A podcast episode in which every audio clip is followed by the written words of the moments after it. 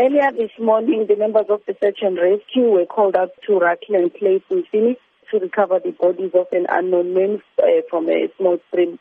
The victim had multiple bite marks, injuries uh, to the body, and the second victim was also located 100 meters uh, upstream. He also had a similar injury.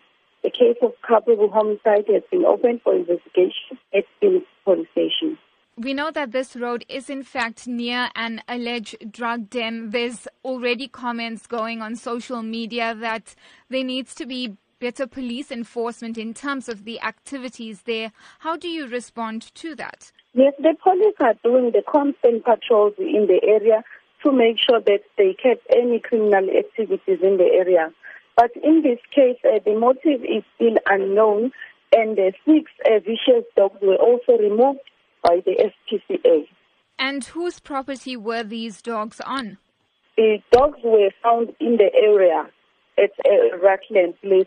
It's still being investigated who is the owner of these dogs because the victims that were recovered were also found with bite marks. So it's still unknown. It's still being investigated what the, the, the bite marks are, uh, for which animals are these bite marks for have the family members of these two victims been notified? No, the families have not yet been identified, but the investigations are still continuing.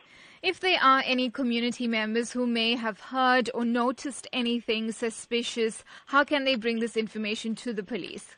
We are appealing to anyone who might have information or who have witnessed the incident to make sure that they contact the local police station or our crime stop number which is always 600 10 111.